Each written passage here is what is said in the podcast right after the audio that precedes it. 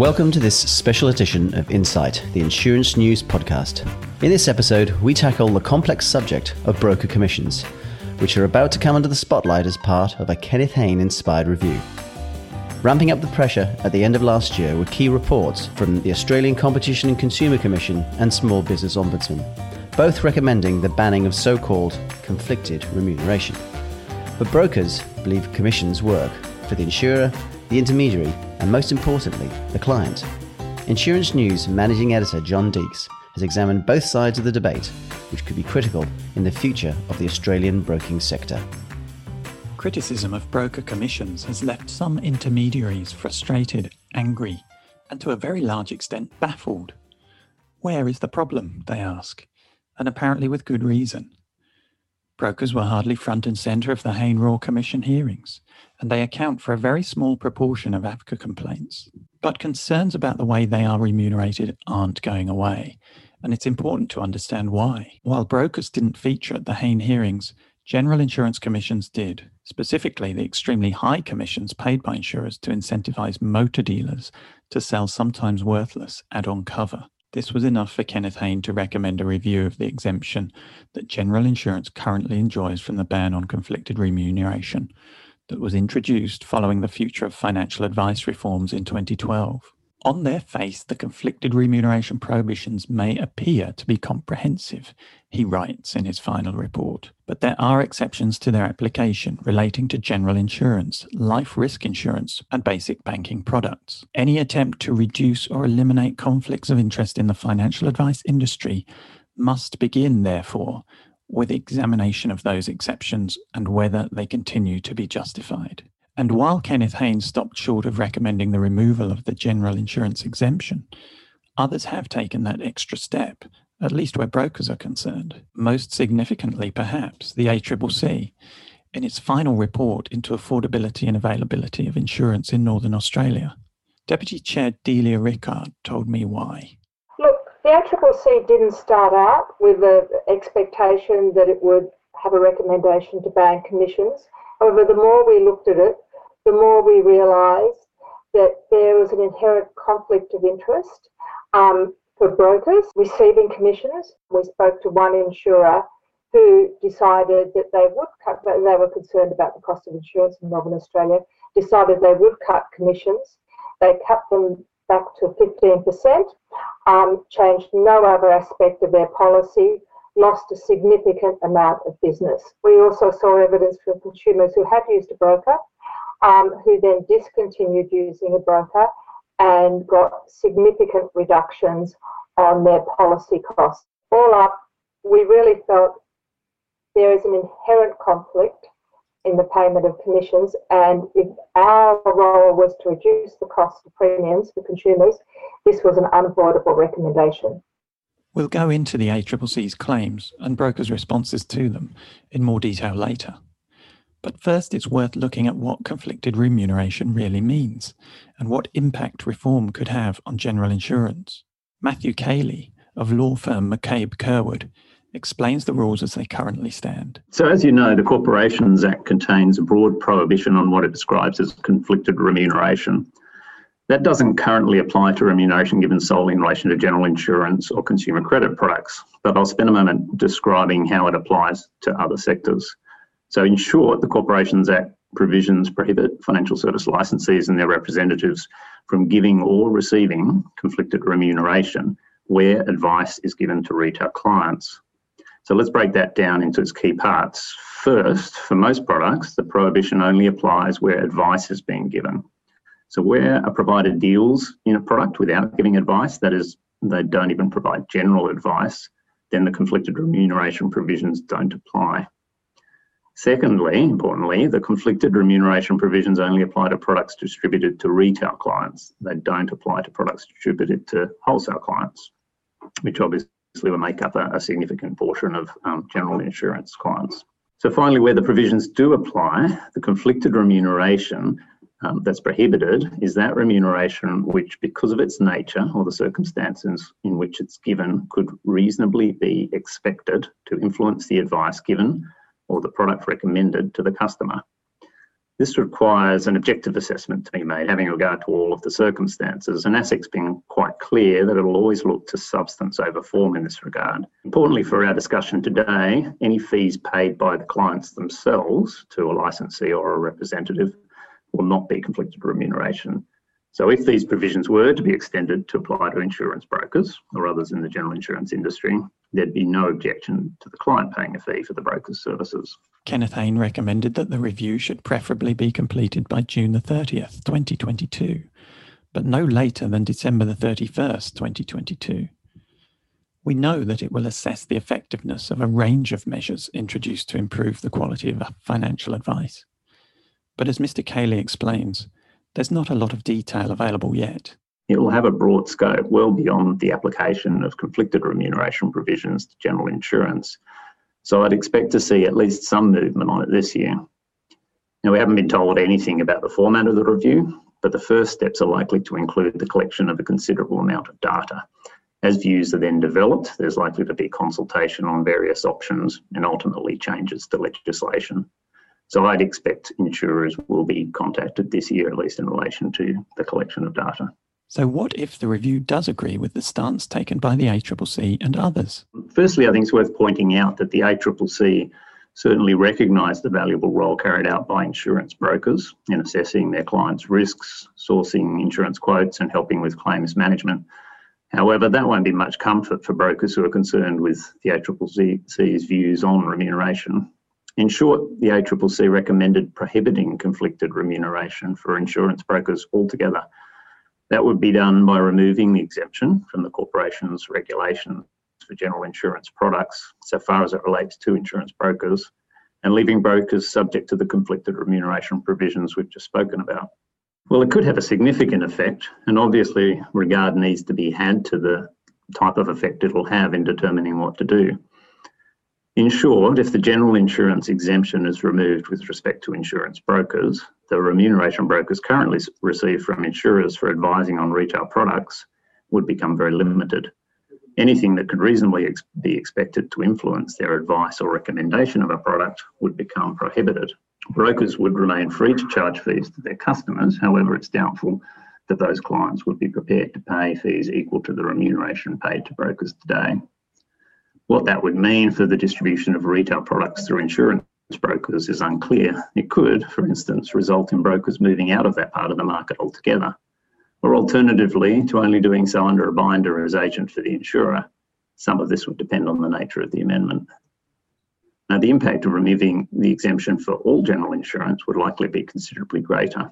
There simply aren't likely to be other viable sources of remuneration for many intermediaries acting on behalf of insurers so the distribution of retail products through those channels, at least under any form of advice model, would likely become very difficult. In my opinion, that makes that outcome unlikely. Of course, there are other options available to the government. The one taken for life risk products involved setting caps on the remuneration payable for those products. That may be an option considered for general insurance too, though it's a fairly blunt instrument and could result in negative outcomes in some circumstances.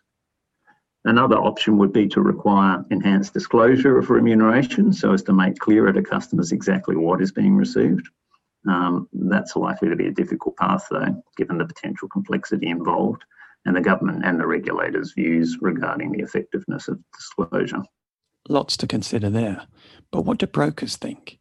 The National Insurance Brokers Association is preparing to defend commissions during the upcoming review and has already commissioned and published a detailed report demonstrating broker value.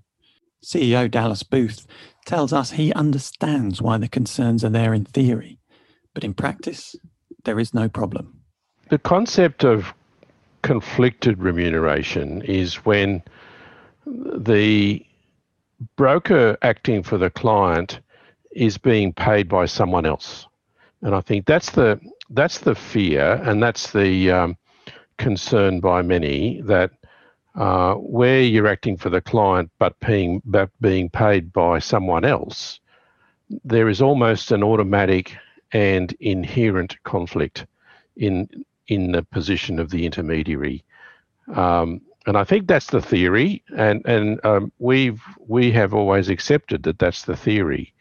Um, and the Royal Commission heard many examples of uh, real conflicts and and r- genuinely poor customer and consumer outcomes being driven by um, remuneration structures, but they heard no evidence of that occurring in relation to general insurance brokers. No evidence at all.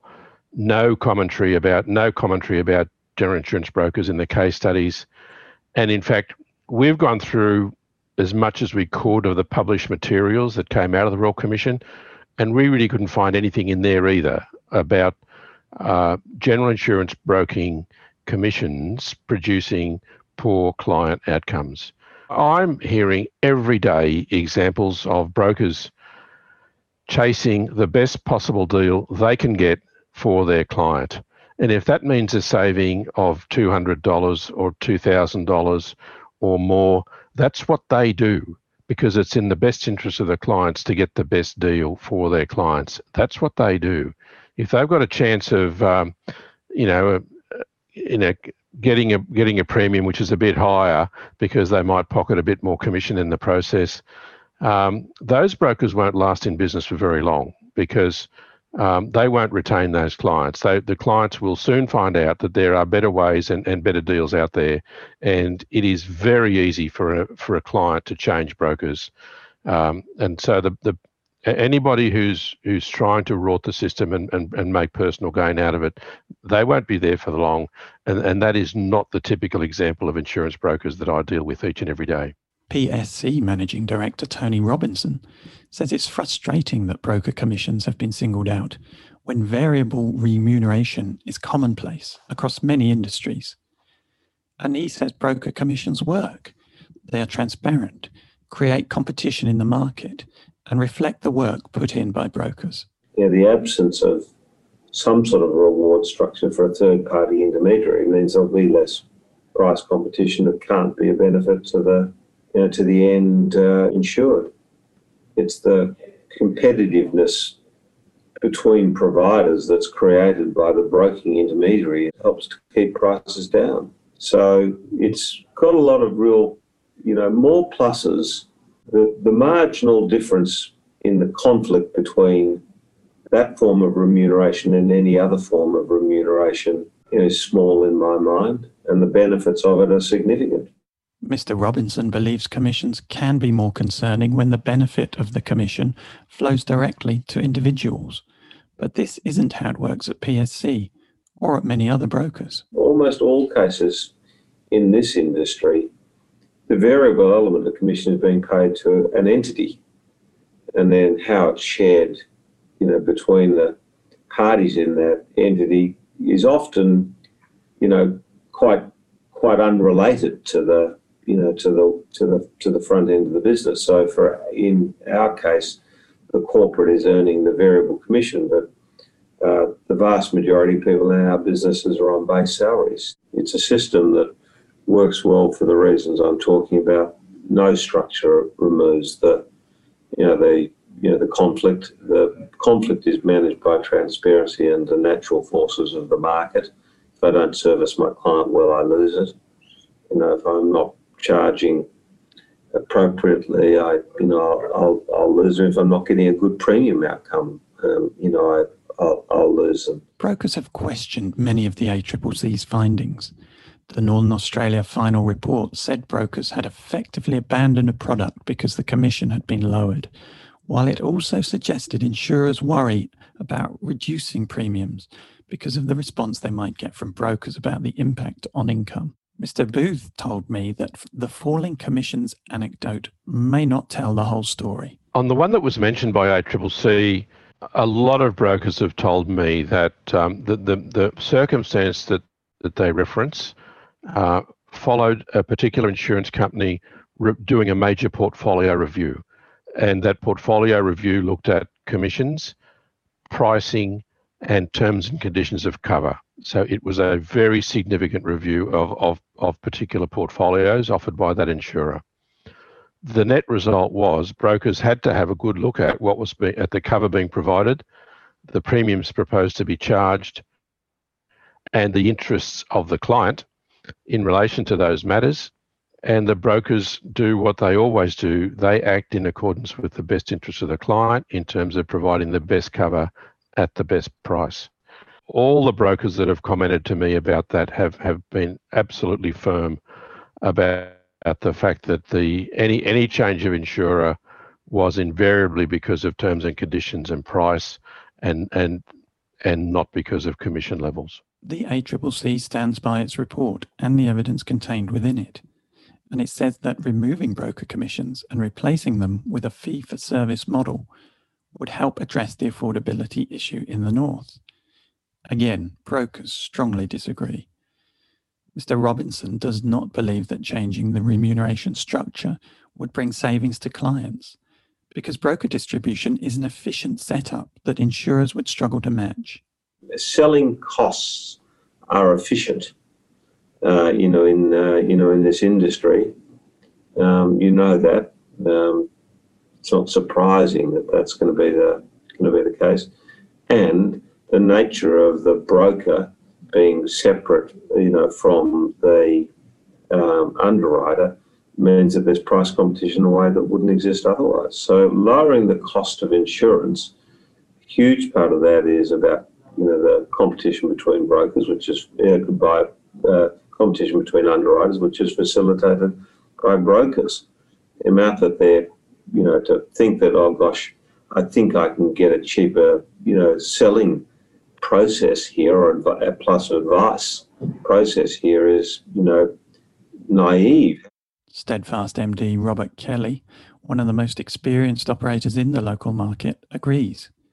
He's seen these debates before and believes he has a fair idea how change would pan out. I've been fortunate to work in jurisdictions all around the world where, where consumers buy insurance on commission. I watched the FCA investigation into the London market operations and the conflict of interest where the where certain people were paid to do business and others paid more to do other types of business.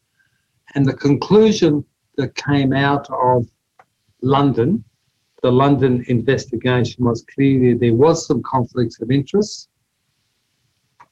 But overall, at the end, the consumer gained by those conflicts of interest by the, the competition that it created and the interest that it made for distribution to be conflicted and fight for their business. My, my view is that when the ACCC says that the way to um, provide cheaper insurance in far north Queensland is to get rid of commission and allow the brokers to take a fee when will will stymie the person who cannot afford to pay a fee from getting competitive pricing on their policies. So it worries me when you take a system where the commission is is factored into the cost of distribution and hope that by taking the commission off that the consumer will lose the 20% and that the insurance industry will drop 20% off their pricing. Unfortunately, in my many decades in this industry, I've never seen anything like that happen. Mr. Booth goes further. He doesn't believe scrapping commissions would save clients money, but he also thinks switching to a fee would put people off consulting a broker at all. The evidence around the world is overwhelming that people are not prepared to pay uh, for financial advice as a, on a fee basis. Very few people are prepared to do that. And the net result often is that was when those sorts of reforms are introduced, the level of advice provided to a community reduces. Therefore, the community has, by definition, has to be worse off, given given the importance and the need for good advice flowing through to the community, through to, to individuals and to business owners. The, the second aspect of fees is that uh, depending upon the depending upon the um, the client and their risks, the, the the placement of the of the risk into the market may be relatively straightforward, but it may also be quite difficult. And, and the time and effort of a broker putting into the placement process could well could well turn into a fee which which a which a um, a client would just not be prepared to pay. The third element of fee for service is the fees for uh, supporting the client in a, when a claim needs to be processed and lodged. Again, brokers provide extensive value to clients, and this was confirmed in the Deloitte Access Economics report, of course. But the brokers provide extensive support and value to clients at the time of claim. And if brokers are going to start charging fees for that, again, some some claims will be relatively straightforward. Some of them will be nightmares. And and again, that's going to be a massive drag on the client if if the broker is going to have to charge fee for service for a for a difficult claim. Um, uh, and that's not what we want. Uh, the, the, the process at the moment tends to blend those um, those uh, services within the broker firm, uh, and and there is a there is a sharing type process for both placement and claims, and that that allows the broking process to be available to to everybody who walks in the door, and I think there's there's massive value in that, and I think I, I'm absolutely convinced that uh, governments and regulators have to think very very carefully about what happens next if you abolish the commissions? What will happen next? And will it will the community actually be better off? And and as part of this review, um, we will be challenging uh, anybody and everybody to put on the table where is the evidence of a problem that needs to be fixed because there is no evidence of a problem that needs to be fixed in our view. The ACCC isn't backing down, however, and it has the support of consumer lobby groups and, as mentioned previously, the Small Business Ombudsman. Ms. Rickard disputes brokers' worries about fees and is adamant change would be for the better. Look, I think if you look generally in financial services and when the FOFA reforms were put in place, this was a major concern. Yet we're seeing financial advice businesses survive, flourish, and consumers being prepared to pay a fee. There may be some consumers who will be put off by it, um, but we've certainly seen across financial services that businesses continue to survive and many consumers appreciate the transparency that exists there. I think it's indisputable that there's a problem with the cost of insurance in Northern Australia. It's about double the price elsewhere, and in many cases, significantly more. On average, brokers in Northern Australia are receiving 24% commission, um, which is significantly more than agents are paid, even though they're working for the insurer and brokers are meant to be working for the consumer. Um, we've seen instances of commissions that were up to 30, over 30%.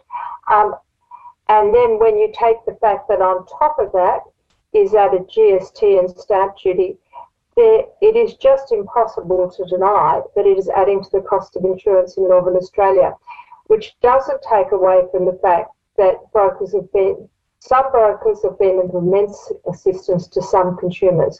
So we're not trying to deny the, the role that they can play in assisting consumers.